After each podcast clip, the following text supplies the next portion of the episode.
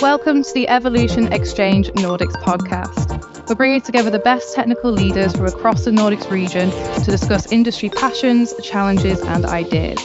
I'm Rachel, and I connect businesses with talented freelancers in the Swedish market.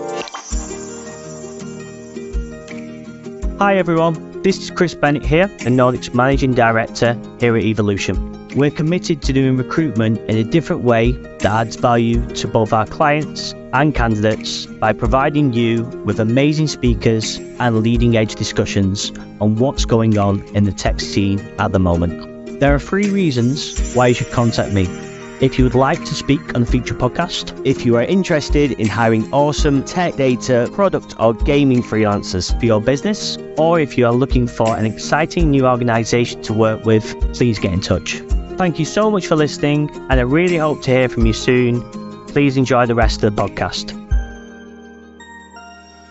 Today, I am joined by Fredrik, Magnus, Diogo, and David to discuss ways to improve as a leader. Before we delve deeper into this topic, I'd like to work our way around the room with some introductions. I'd like to know who you are, what you do, and what your biggest passion is currently. David, do you want to kick us off? Yes. Hey, everyone, and thank you for having me on this podcast. Uh, yes, so my name is David Bozjak, and I'm originally from Slovenia, but I moved to Sweden, the promised land, in 2013, and I've been, you know, I've been loving it ever since. So I have a developer background. I worked as a software engineer and later as a tech lead on, you know, both small and very large companies. But in about 2018, I switched to a manager track, and I've been I've been managing people uh, ever since. So uh, my biggest passion right now is probably Advent of Code. I'm a very big fan of uh, Advent of Code and can't stop talking about it, even though you know it's not December currently. Uh, and in general, all of my sort of like hobbies and interests are indoorsy. So to compensate for that, I do have a dog uh, that drags me drags me out.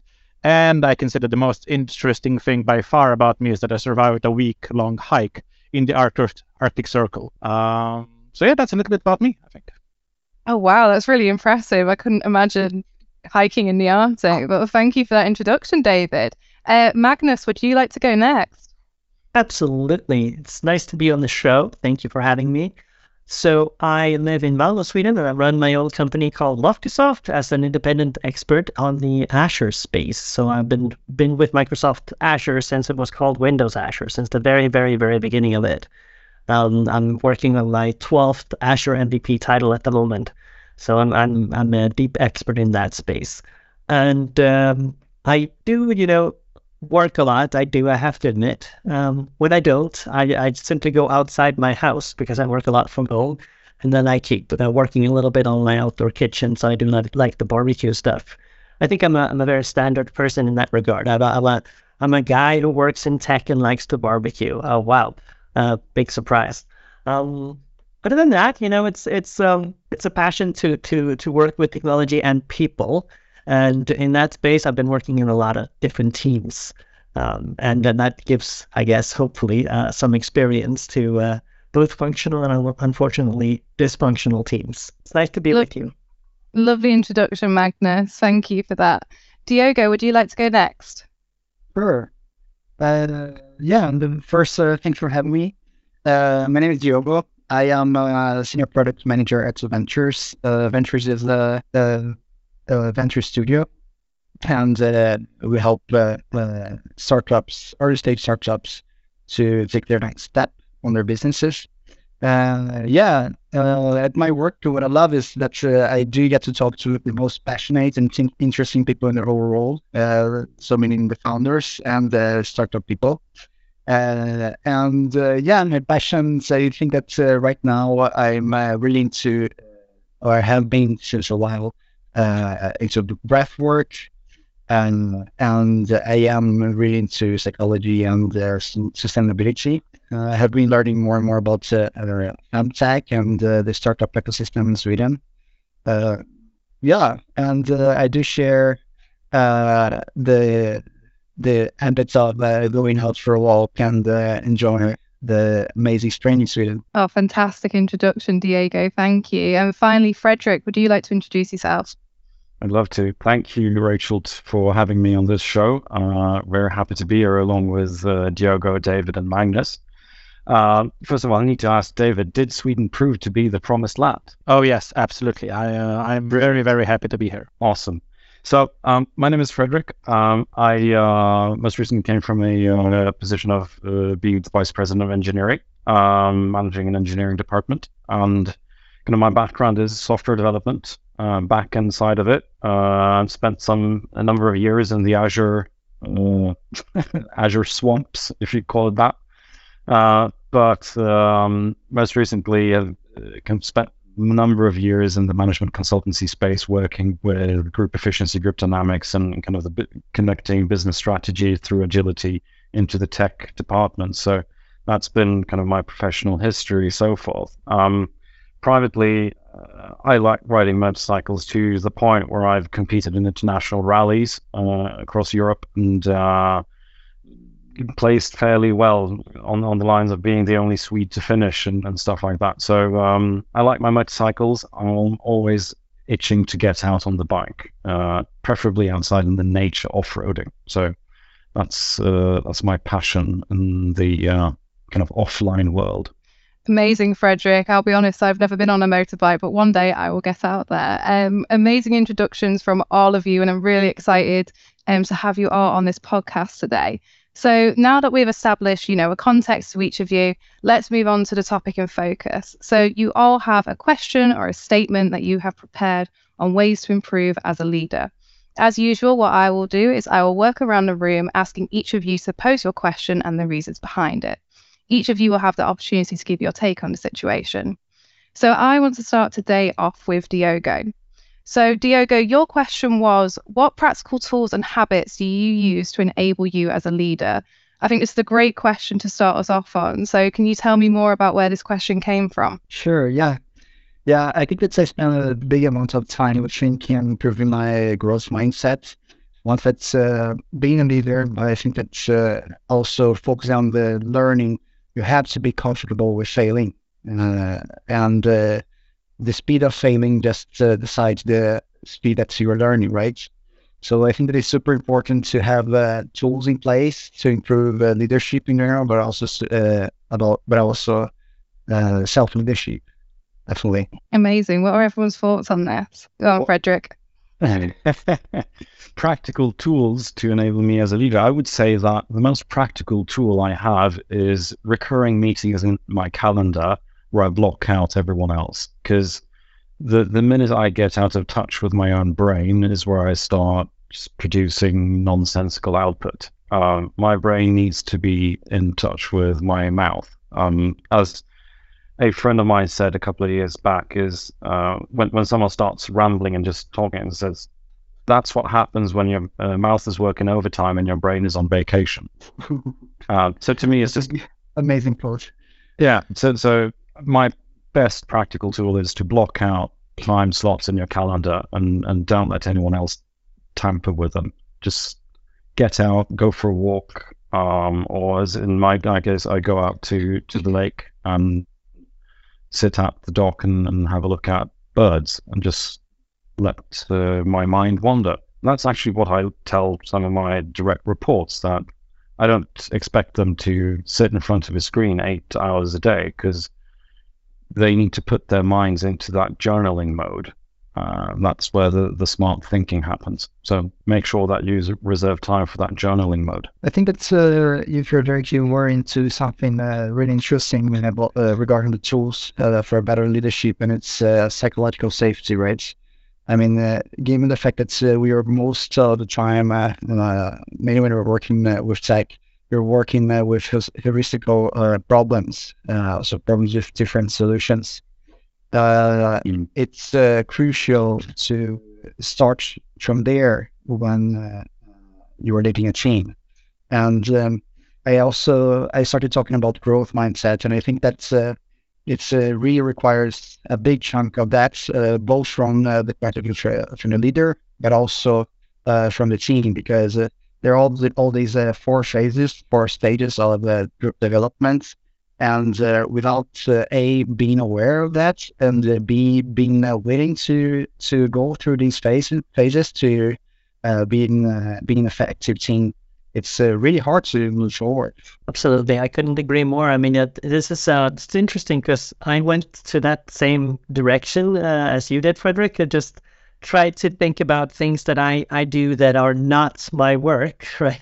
Because uh, that's really where where the problem uh, begins and ends. Honestly, that you uh, think that if you only spend a little bit more time and a little bit more focus on on working more hours or more trying to like force yourself to be focused and and, and efficient uh, it's it's just destined to fail uh, you have to give yourself a break uh, so that you can uh, be really good when you are working.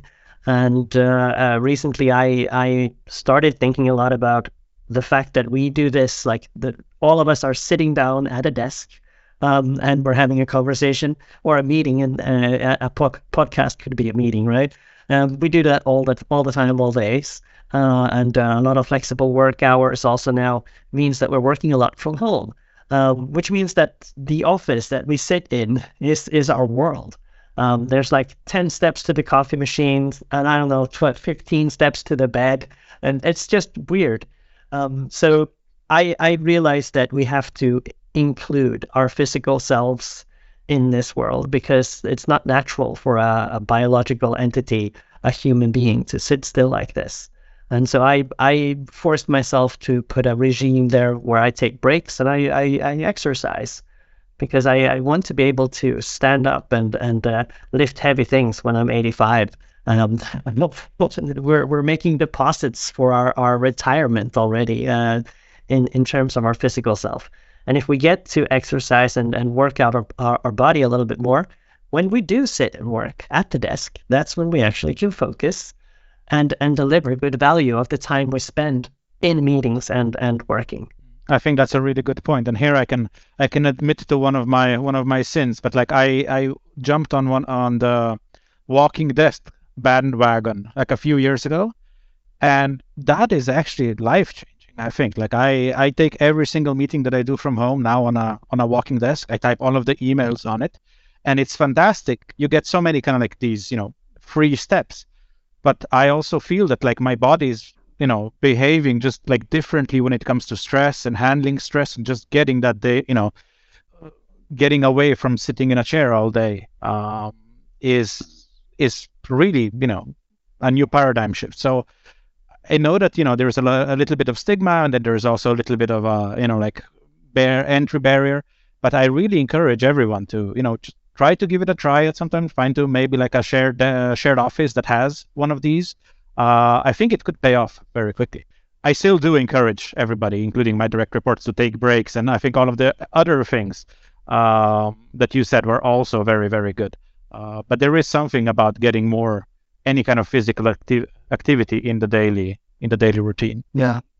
Yeah, I totally agree. I think that's uh, uh, it's so important to have a sustainable ways of working. And uh, just referring to what has been said before about uh, uh, not booking meetings for the sake of booking meetings and uh, speaking faster than your brain can can cope. I really think that it refers, at least for me, for the difference between executing and reflecting. I think that when you're a leader, you have a pile of tasks and uh, your uh, your uh, speed of and the capacity of prioritization was what's the, the most important uh, thing to do right now, and uh, also the one that is uh, creating the most value is key as well.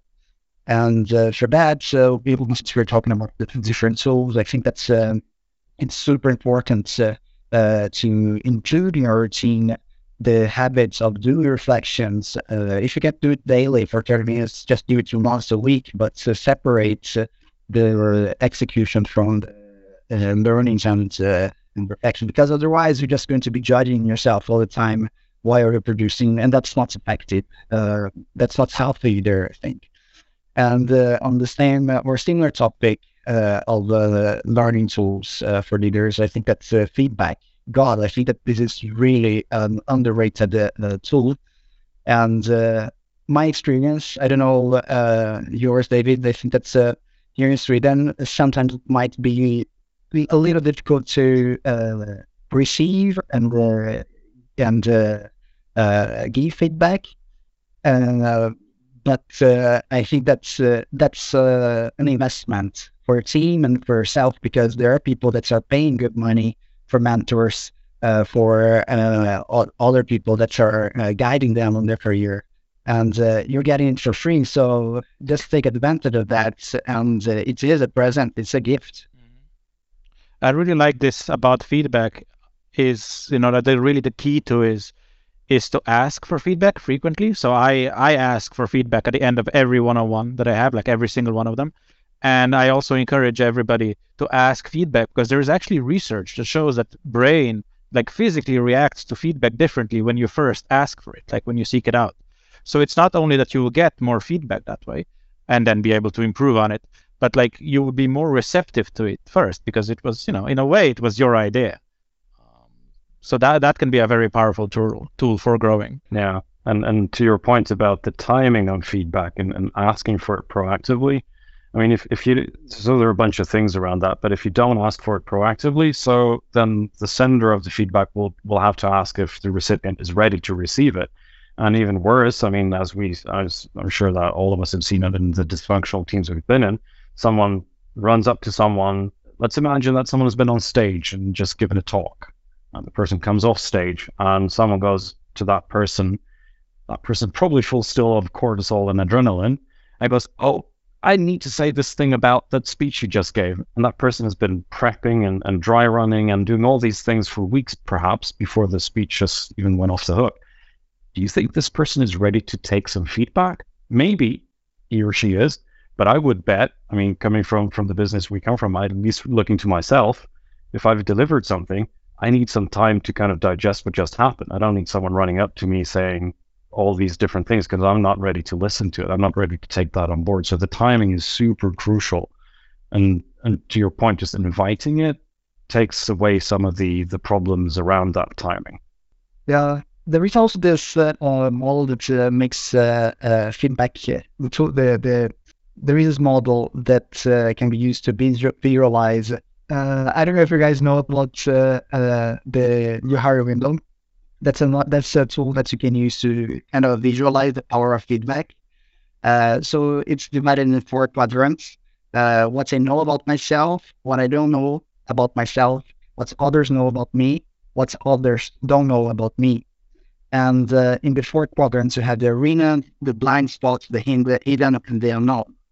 And uh, when uh, you're getting feedback, you are just increasing the arena uh, area, meaning what I know about myself and what others know about me.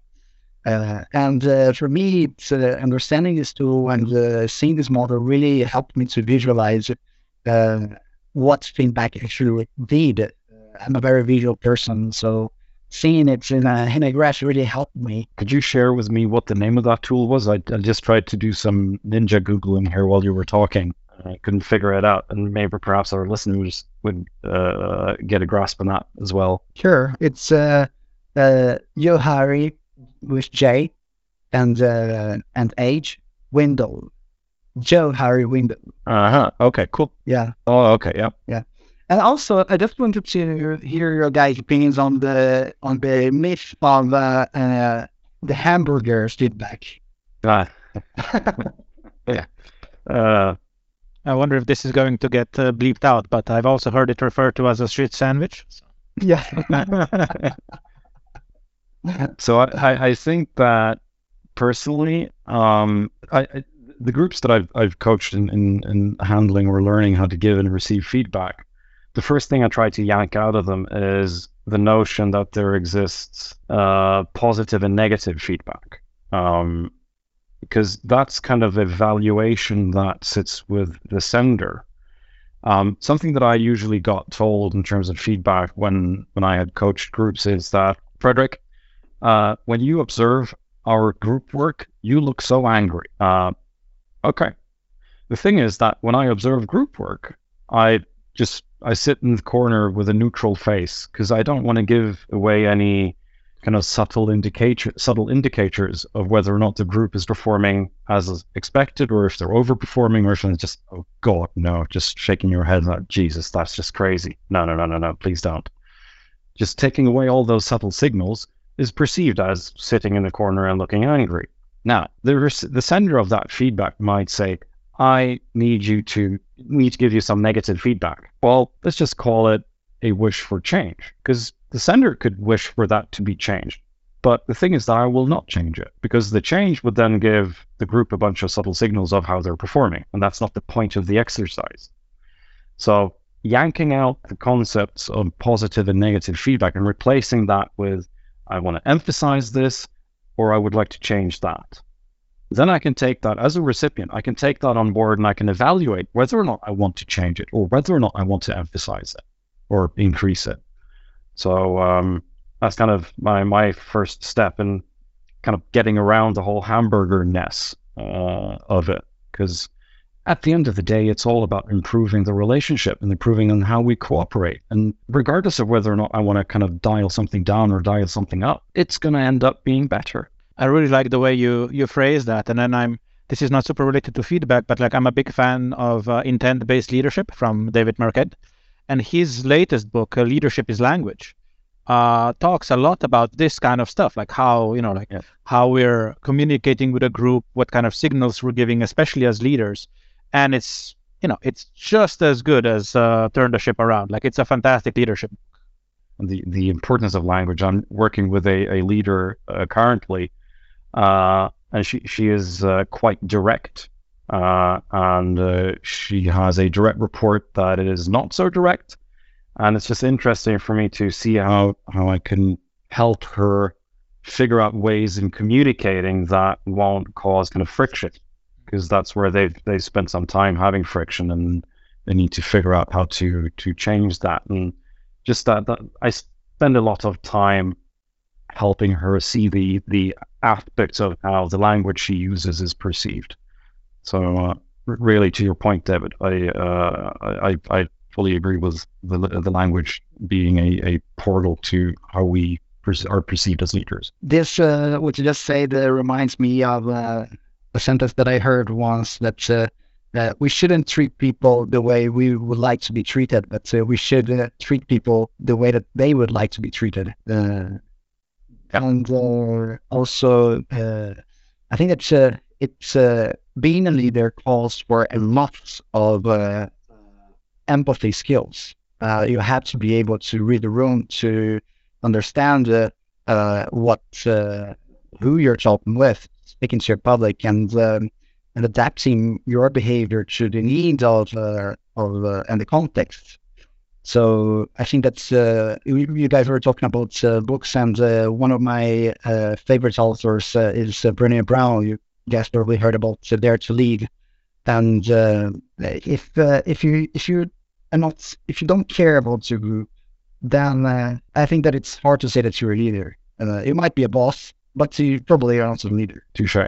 Yeah. Fantastic discussion there, everyone. And what I kind of wanted to touch upon with this kind of um, tools and habits, I thought, David, you had an interesting question on how does your support circle look. Now, I see this as another tool that leaders can use. And you kind of wanted to talk about, you know, who do you confide in, where do you get advice, and how does that help you grow? Could you introduce us to this topic a little bit, talk about maybe your support circle? Absolutely. And yes, I think like this is a support group or a support circle or some kind of a support system is a very important topic for many uh, for many managers because issues we deal with are usually not something that can be discussed freely, especially when it gets really hard, uh, especially when it's like you know HR questions and you know like or like when it's really difficult, then it's like really hard to find somebody to that you can discuss this. Often it can't be your your team uh, and often other leaders at the same like at the same companies are either too remote or too involved. So you kind of like it's hard to get uh, you know the support that you really need. So here i actually have a a story that comes from uh, another leader who was sh- i was a coworker with uh, we were peers that was also uh, a guest on this podcast uh, Baros. and he joined us then at, at Storytel at the time as a as a new leader and he was like you know he was there for a few months and he was like hey i'm really missing something. I'm missing that you know that support group or that you know connection between each other. So he introduced a forum that changed my i can say this he changed my career with this. Uh, and i can go on deeper about that later on. But basically, he introduced a very informal forum at the in sort of like tech tech management, and he said, "Hey, we're gonna go around the room and we're gonna discuss, you know, like the the wins that we've had in the last week because we don't celebrate wins enough, and we're gonna um, and we're gonna talk about challenges, and you know, like we're gonna be as anonymous as we need to be, but we commit to everything that is said in this room stays in this room. So he brought Vegas to Storytel, right? And this evolved with time to be, I think, like the most important forum I have for my growth. Um, so like now, none of us are at Storytel any anymore, but I still have a support group forum uh, that basically tries to does this, assembles different leaders, and then we go and we discuss uh, discuss issues um, that that we have, and we're anonymous about them. But you know, we get we get to rubber duck, not as a developer, but as a as a manager. But we also get you know somebody who can say, oh, but I've been through this before, or you mustn't forget about this. Or maybe you're not seeing the full picture, and that is sometimes very valuable to, to hear. Uh, so knowing how important having a support group has been, at least for for me, I really wanted to hear your takes of it because I'm hoping that I get to learn something new and introduce even that into my um, into my puzzle. Yeah, yeah. Well, it's it's it's a nice angle that you have there to to have a forum where where you have people that you can trust. And I immediately start thinking about the people that I know that I speak uh, with at uh, sort of at at an eye level, if you will. Um, I work as again as a, as a technical expert, right? And essentially as a consultant, right? And what I do is I bring technology and expertise to my customers that they don't have. So I can't really talk to them about it.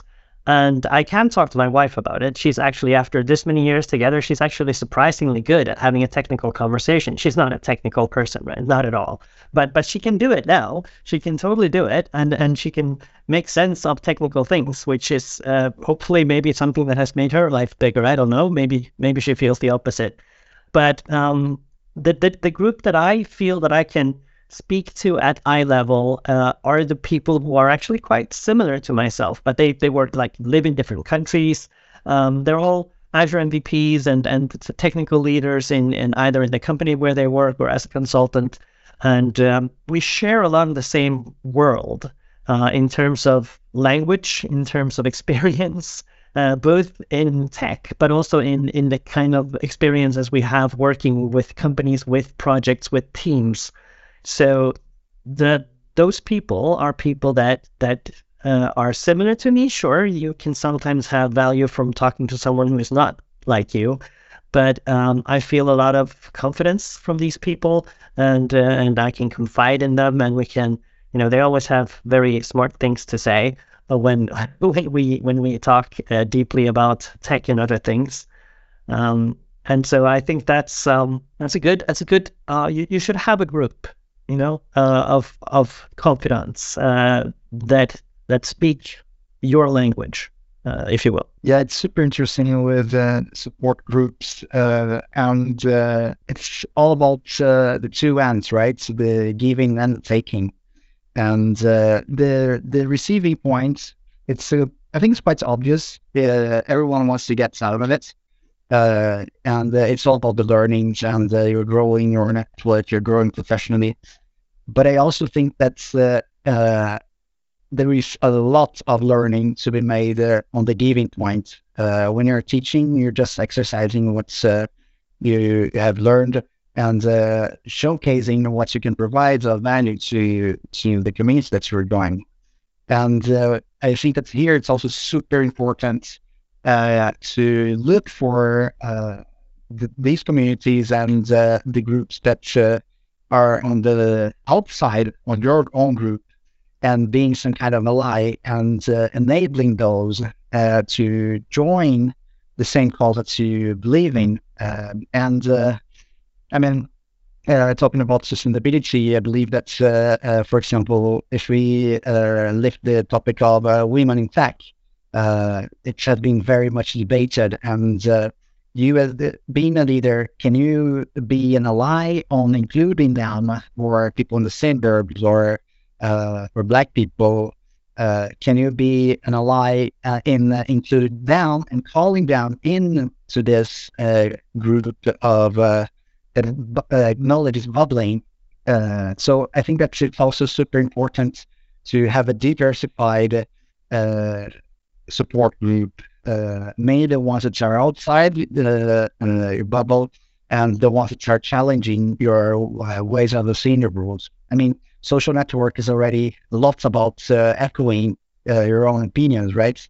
So having people around you that are challenging it, it's super enriching. Yeah, I mean, I mean, good of you to point out the the echo chamber aspect because I was circling that uh, in my head while you were talking that.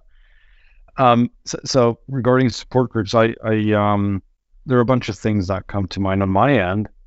Personally, I've enjoyed having an executive coach uh, who's kind of external to the problem. Um, I also, as as you do, Magnus, I have a, a wife to beat uh, that I've known for close to ten years now. She as well is now capable in explaining what microservices are. Um, so uh, doing some good progress there. Uh, no, but she um, she works as a management consultant and uh, has has uh, leadership responsibilities in, in that uh, domain as well. So it's quite enriching to kind of bring the problem outside of its context. That requires me to kind of abstract it away from the nitty gritty details that might otherwise suck your focus into it and I need to kind of verbalize it or articulate it in a different manner. And I then get a response in return that I need to adapt to the situation. And so all in, in that translation, kind of go, oh, okay, I see clearly now. Um, so that to me has, has also been super helpful. Um, on the topic of support groups, I think that that's a really complex matter, um, especially if you end up in organizations where you have leaders leading leaders and kind of that multiple layers of that cake. Because if you crawl up that ladder a couple of rungs, you might end up with a leader sitting in a support group where one of the leaders present in that support group is the topic of the conversation without that person knowing it.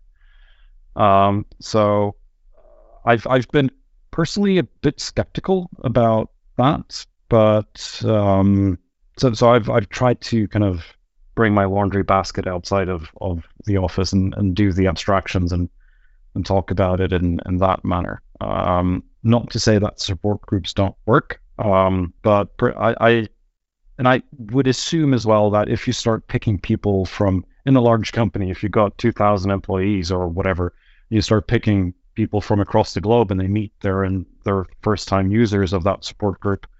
How do you know that someone is willing to kind of take the plunge into that group and say, well, hey, here's my failure.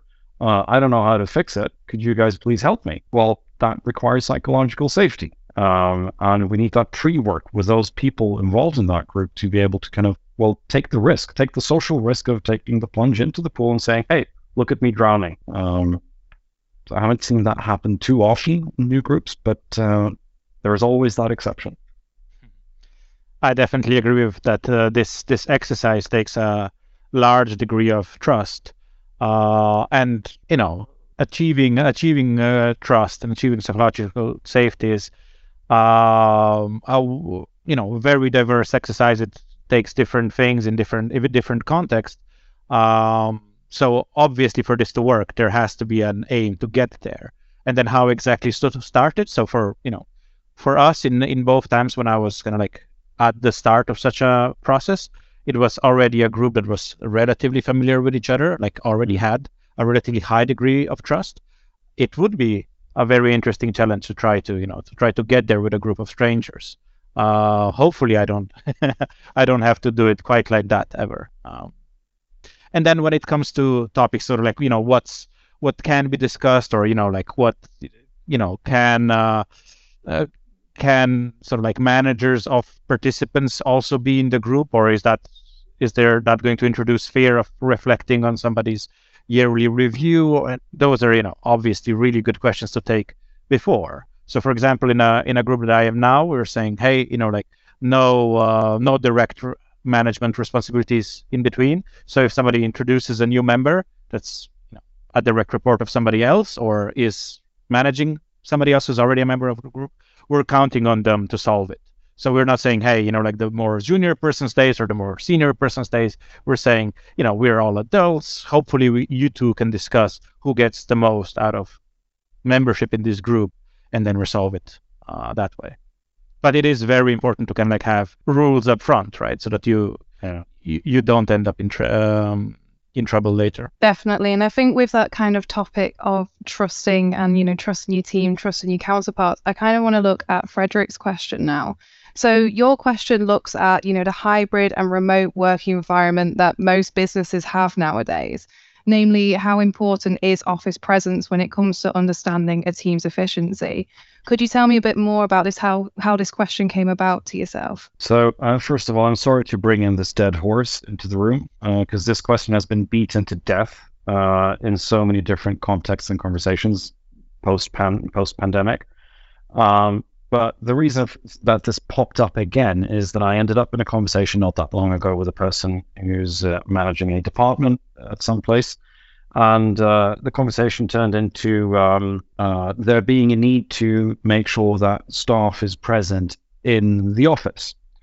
And I poked around at it a bit, and it turned out that the reason was that uh, it had been uncovered that a couple of individuals had been slacking off for a while, um, a year or so. Uh, and oh, a, a full year? Really? Yes. Okay. Um, so h- how did that happen? Well, I think we should be in the office more.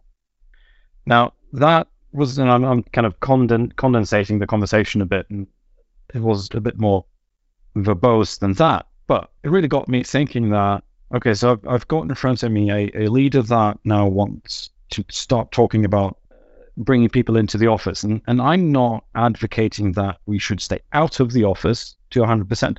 I'm also not advocating that we move into the office 100%. I, uh, as a friend of me told me, is I think that the answer needs a more intelligent, uh, sorry, I think the question needs a more intelligent answer than it's either that or that. Um, so it's got me thinking in terms of, okay, so what is the problem that we're trying to solve? And is that problem in fact solved by moving people into the office? So you've got people slacking off uh, while working remotely. What's to say that they were efficient before the pandemic? And what's to say that they're efficient once they get into the office? My take on it is that we don't have a presence problem. We've got a motivational problem. We've got staff that are just not connected to the thing that they're working with. There's no engagement, probably. And that is a near leadership problem to me. That's what, at least that's what it seems like, and that's what it looks like. And it's almost as if we're trying to, again, kind of solve uh, an, an, a problem with the most obvious solution. Let's bring them into the office so that I can have a look at what they're doing. At the end of the day, they might be just tapping on the keyboard, but you don't know what they're tapping at. What prompt? I mean, are they really tapping into VI or are they just chatting in some IRC or Slack channel? Who knows? But they're tapping the keyboard. It looks efficient.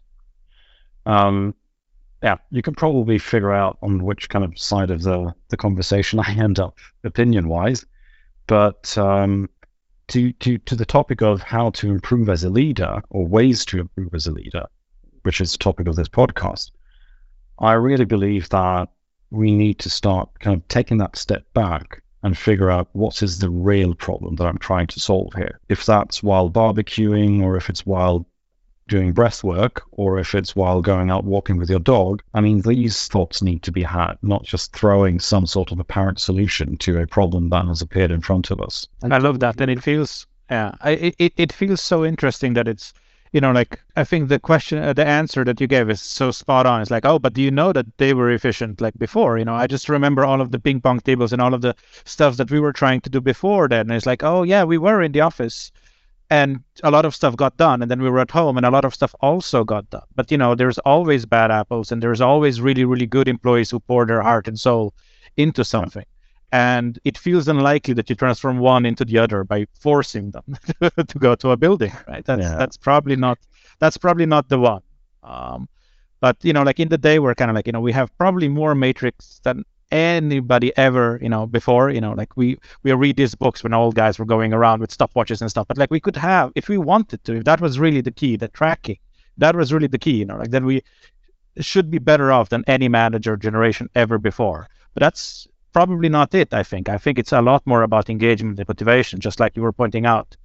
Um, so that's kind of like where where I land on that question is, you know, obviously engagement and trust are a lot more important than seeing each other, even if that does add value as well. Yeah. that's interesting. I think this this kind of turns into uh, four people in a choir. Uh, I think it seems like we're in the in the same in the same team on this one, um, and certainly uh, that as well um, as a as a consultant is is that that's been my my profession my whole life. So I haven't been employed with uh, with anyone who hasn't been working for someone else, right? So that's uh, you go to your customer site and you work at the customer's place in the customer's team with the customer's things, and then along came the pandemic. And it turned out that you know all of that important being there in the team, being present, uh, actually wasn't that important. We we didn't you know uh, succumb to to uh, uh, you know productivity loss uh, during the pandemic. It actually worked out really well. Um, now, having that said, I strongly feel, of course, also that it is nice. I mean, I would have enjoyed. I enjoyed talking to you people here today, right? But I would have enjoyed sitting in the same room doing it, honestly. Um, so there's obvious value in, in face-to-face uh, meetings uh, as well. Um, so I think that that a healthy balance is the is the way to go, where which is uh, based on flexibility and and team agreement. And as a leader, you can agree that we will have, you know, we will figure out when the good meeting times are, when it's time to to meet and sit together and, and maybe do some work together, and we'll we'll schedule that. Uh, maybe hopefully we can have a solid schedule that is that that, people like that it's it's Tuesdays, right, or or Thursdays, right. That's when we're in the office and uh, um, and other times we can be a lot more flexible. Of course, you can still come to the office and work together when you need, um, and and when it's more convenient and flexible to to be near your home. Maybe you have to take your your car to the shop or or or figure something out with the kids. You know, people have lives, so that balance um, is is a lot healthy and uh, brings a lot more value than uh, micromanaging whether or not the time people spend is actually productive time. Yeah, uh, and uh, I think that's uh, something, uh, Magnus. Uh, if you're if you're going to be uh, in the office every Tuesday and, or every Friday, whenever, I think that it's super important to have uh, an alignment on the purpose. Why do you have to be in the office in the first place? because I totally agree also with Fredrik that this is definitely a problem with motivation. And uh, uh, what you're talking about, uh, thinking about these uh, three uh, pillars of uh, motivation that is autonomy, purpose, and mastery. I have a really hard time believing that there is anyone, any human being in this world that is not just created to thrive in whatever they do and feel well. so this is just a basic need everyone wants to feel happy in what they're doing. They want to feel fulfilled. Uh, and uh, just telling them you have to be at the office when half of the world uh, have the possibility to be more flexible. I mean, the autonomy there is already at play, just starting there, right?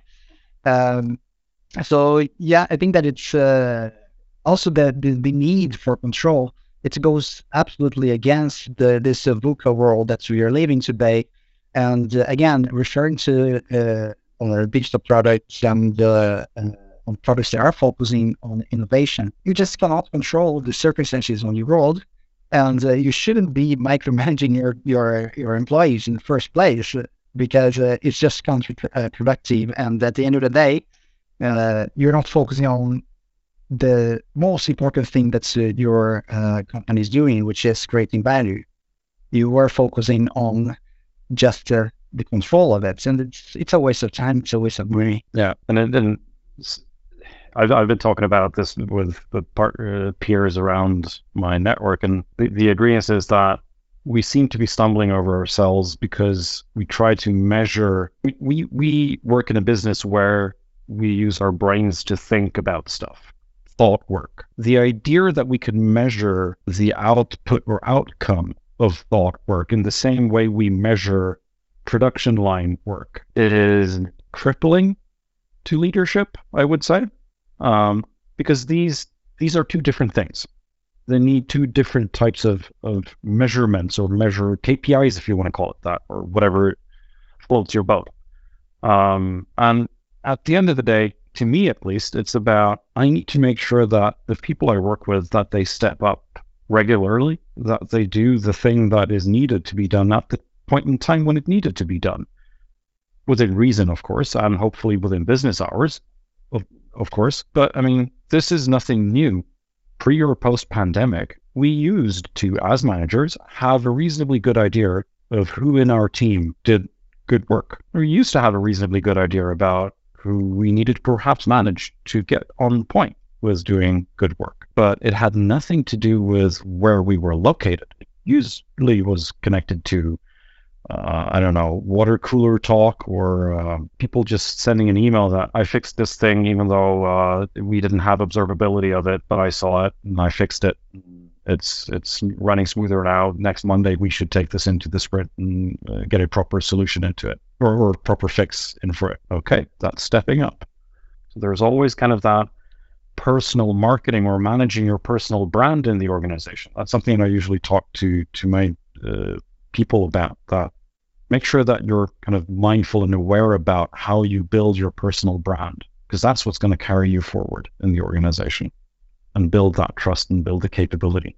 So what is what is Magnus trademark in the organization? What is David trademark? What does that mean? And Diogo trademark? What is does that mean when people look at it and say, this was made by Diogo? Because it carries the traits of his or her management style based on who we're talking about.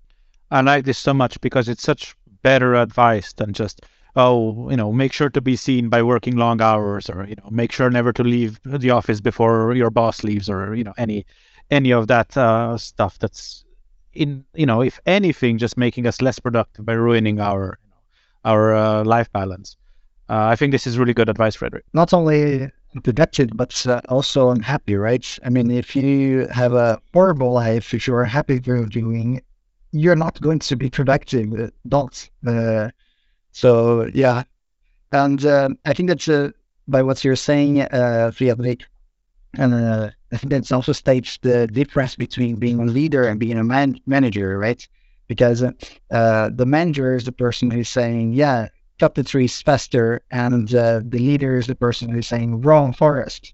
Uh, so uh, it's it's really important if you're a leader that you have this in mind that's okay now it's the time to be the manager to do things more effective and now it's the time to set the tone and uh, show the direction and just let the people do what they are best at because yeah. they cannot be as good as everyone in your team so empower them and uh, create the safety space uh, uh encourage them to learn more and uh, I, I read up that uh, it's not going to lead to good results no, amazing discussion there on kind of like a more modern working environment, um, you know, hybrid, remote working. It is here to stay and it's how we're managing that. But finally, Magnus, I wanted to come to you with your question because that's focusing on the modern workplace. So, your question was as technology is driving a more current and a more modern workplace, how do you ensure that everyone feels included and wants to move forward with you? I feel like this is a very important question, you know, to end us on. So, can you tell me a bit more about this? Yeah, absolutely, I can. So it's not only about like modern workplace as such, but more about changes that are quite rapid. Um, when we stand in front of large change that are happening, I've I've been going into uh, plenty of companies that are, for example, not using cloud technology. Um, and it's not early in the game anymore. It's sort of midfield or late-ish in the game. A lot of companies have been using cloud technology for for many years, and still, I can come to a new company where they haven't for you know reasons. Um, they haven't been able to to to get to it, and now they are. So uh, you have people that have been working there for the past 25 years. I know how to do IT. I don't need any cloud. And then you have people who are very excited. Finally, finally, we're doing something. Um, and your job as a leader is to ensure that you start, you know, happily and productively using the cloud, including bringing along the people who are, let's put it, less motivated or even outright hostile. Um, that is that is an interesting leadership challenge. And rather than me, uh, you know, you know, uh, disclosing my experiences. I'd, I, I think I'd rather turn this over to the other people on the panel today and see what you think about this.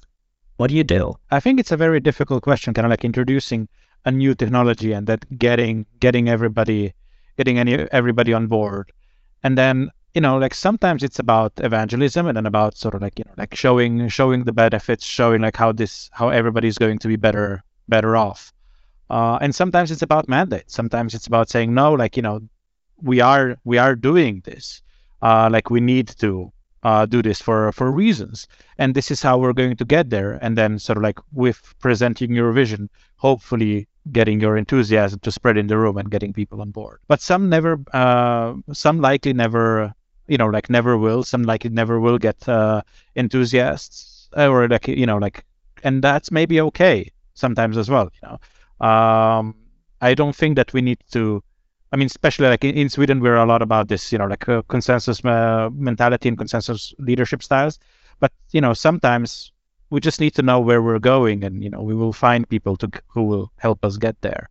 Uh, hopefully, most of the existing team will get on will get on board. But it's the project shouldn't end if that particular part fails. Right? You're right. I mean, in, in, in many ways, the decision has already been made. Right, the decision has been made to to to you know some probably suits in some boardroom decided that yes, cloud, we're doing this.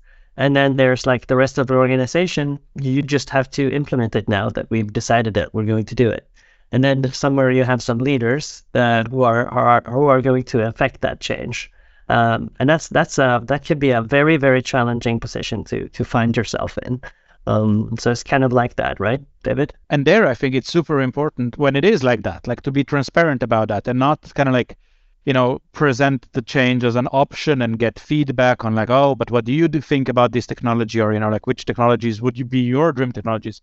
If decision has actually been made behind the scenes by you know the men behind the curtain, and we know that, then you know everybody we're working with are responsible adults and they can understand that, but they hate being lied to because we all as humans hate being lied to. So if we are told that we can affect a decision, but the decision has actually really been made already, then you know that has lost that motivation for that person forever. There is no recovering from that. Absolutely, you're right.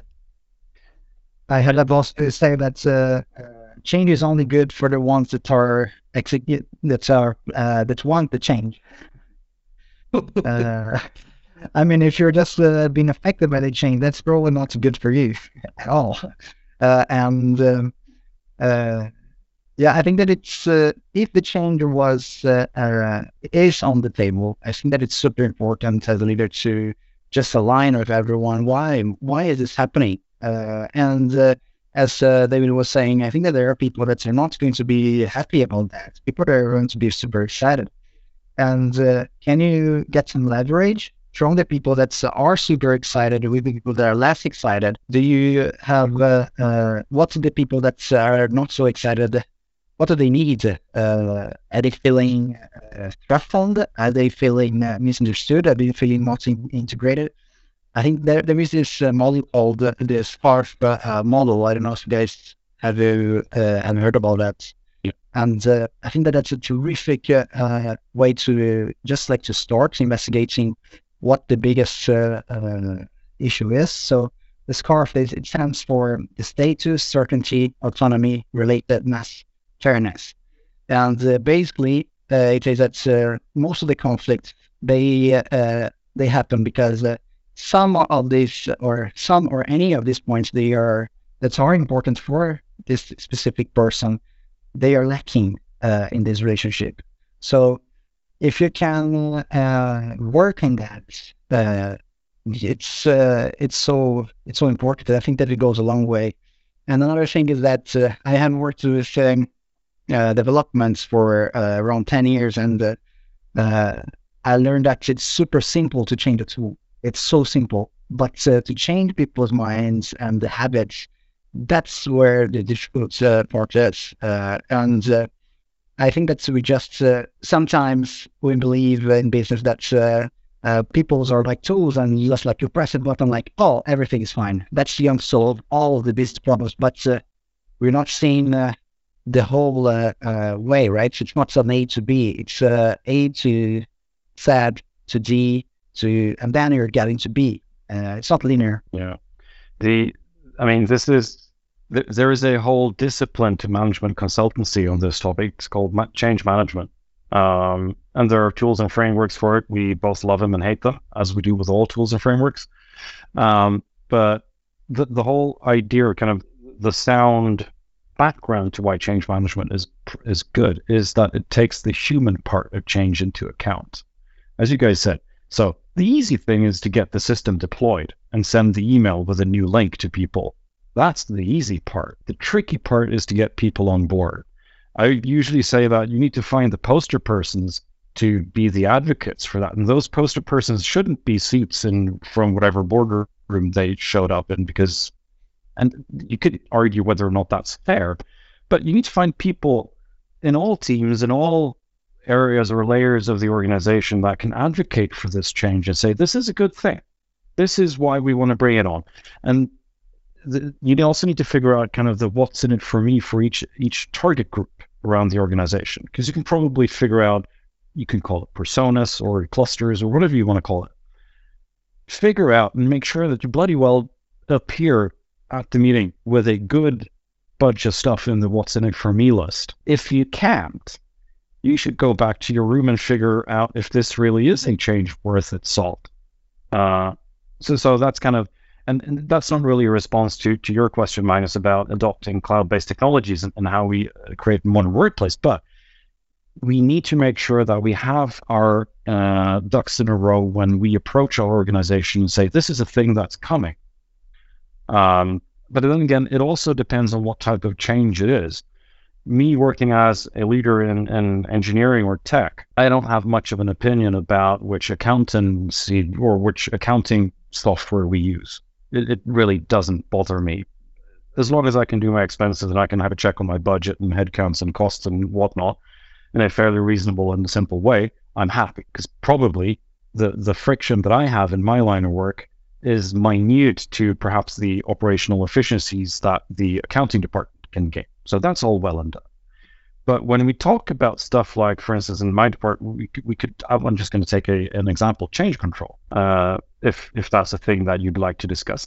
I would assume that change control is something that we would like to talk to our engineers to, because they probably have a bunch of fairly well thought out opinions on the topic. So I'd hate for something that relates to the people that are affected by it, as to your point, guys, to be developed on the other side of the fence. Um, so th- there is that part of inclusion, but make sure that you include the right people for the right type of change.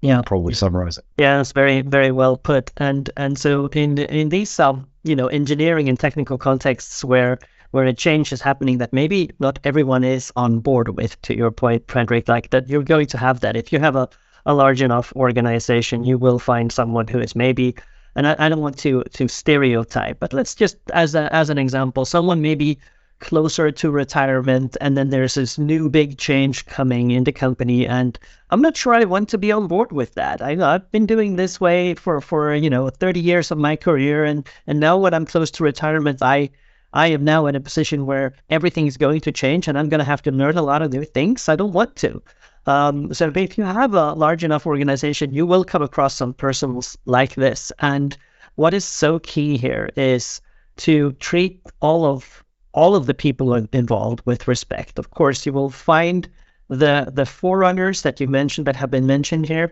the positive, enthusiastic people that want to change or are embracing it or, or have been longing for it, and you need to have those people as well. But to also have an opportunity of feeling included and and and respected no matter where you are on this enthusiasm line if you will right? The forerunners will take it and run with it and they will do magical things. And you will have uh, a long tail where at the end of that there are some people that you are going to lose with the with a drastic with a with a you know a, a organizational changing uh, big big technology shift like for example choosing to go to the cloud you will have somebody who will will choose to to quit or retire early or or, or leave. And it's so important and that's where a leader really shows their stuff is to treat those people with respect and give them the opportunity. Again this is about opportunities in, in my book to gracefully bow out and say no thank you. I will I will care for the the non-technical, the non-cloud things for a few more years uh, until my retirement actually is is here, and then I will retire. But I will not be on the cloud uh, bandwagon. I will not uh, sit down to try to learn to certify as a cloud whatever or something, right? Associate or something like that. It's not happening. Um, and it's so important that we respect that. Um, as and and that's where I think um, you know, again, uh, a lot of leadership really really shows what it's worth if you give opportunities to everyone with respect, and then hopefully you can get as many as possible to want the change and and you know get behind the books and uh, you know do the certifications or or whatever it takes to upskill to that new reality that the company is now about to embrace. If that makes sense. I really like that. Yeah. Yeah, I'd like to to add to that the the importance of of um, the the mere leadership to kind of take the body of the change that's coming and adapting it to, or at least kind of transposing it to what that means to their context within their end of the organization. We can't have leaders that simply take the thing that came from the CEO or wherever and just regurgitate that without any updates to it because that's just going to be as nonsensical for the recipient as it was for the leader, him or herself, probably. So there needs to be kind of that reflection and digging into the matter as a leader to try to figure out, okay, what does this mean for my area of the the the organization, and how do I adapt this so that it makes sense for my people? That is, to me, one of the more important things as a leader. Not just take the thing that came from above, regurgitate, and basically press forward on the email. I think you're really onto something here, and like I really, I really liked this uh, weekly leadership nudge from David Marquet, and he was talking about a very similar thing once, uh, but from the opposite side. So he was saying like, be very, very careful when the what is replaced by who. And his story was sort of like, hey, usually when somebody wants to inflict a change or like make a change, like let's say that it's the CEO or something, they probably have really good reasons, right? And they probably like present them to their like direct reports or to the board or whoever, and they make you know like they're you know they're a smart person and they've like really reasoned about this and gotten feedback, and the decision got made. But then, especially in larger organizations, if that kind of like gets you know like gets then implemented uh, sloppily and kind of like gets at some point in the organization gets replaced all of those good reasonings gets replaced with who like oh the ceo wants us to do this or you know john wants us to do this and we've kind of like lost the why but we've now just had of a person then we've kind of like failed as leaders in propagating change yeah that's a good point i think that there, there's a there's a fun uh, uh, book, uh, a, a, a, fable, a business fable that probably you guys know about the uh, the Who Moved My Cheese. Uh, it's a it's a business fable that that talks about four different characters. Um, we don't need to go into the to too much details, but it, it's effectively about um, some people, uh, mice and two people in a in a labyrinth where there's cheese, and then somebody moves the cheese and and it's gone one day. And the whole book is about uh, discussing how um, how different people, different characters uh, react very differently to change. Uh, and you, you can be enthusiastic and forward about it. You can be curious about new things, but you could also be negative and resistant. Um, I think it's it's a brilliant uh, it's a brilliant little fable to to consider in, in, this topic. I think. Yeah, at the end of the day, business the people. Uh, sorry. At the end of the day, uh, people do business with people, right? That's true. Yeah. Yeah. And I think that's really important. I mean, that kind of really sums this whole thing up that we've been talking about. We are leaders of people. Someone someone previously said we're not leaders of machines. We can't measure people as machines. We shouldn't measure people as machines. We need to take the human aspect into account in terms of change. It is still people talking to people, and everyone is human and everyone is facing their own battles and uphills, and uh, everyone is imperfect, and they're all probably painfully aware of those imperfections, and uh, just keep it keep it real. Here, here. Absolutely. I think there, Fredrik, you've actually kind of taken my conclusion away Oh, from me. It was so perfect. like, no, absolutely amazing. So before we end the podcast, what I would like to do is just quickly say thanks so much to all of our guests for sharing their thoughts today. You've all d- done an amazing job and you've all had some very interesting discussions. So you have been Magnus, CEO at Loftysoft, Fredrik, most recently Vice President of Engineering at Snow Software, David, Director of Software Engineering at Øresundsbron, and Diogo, Senior Product Manager at VNTRS. If you would like to participate in a future podcast or would like to discuss how we can help you find the perfect next addition to your team, please connect with me on LinkedIn. Thanks again to all of our guests and thank you so much for listening. We hope you can join us next time.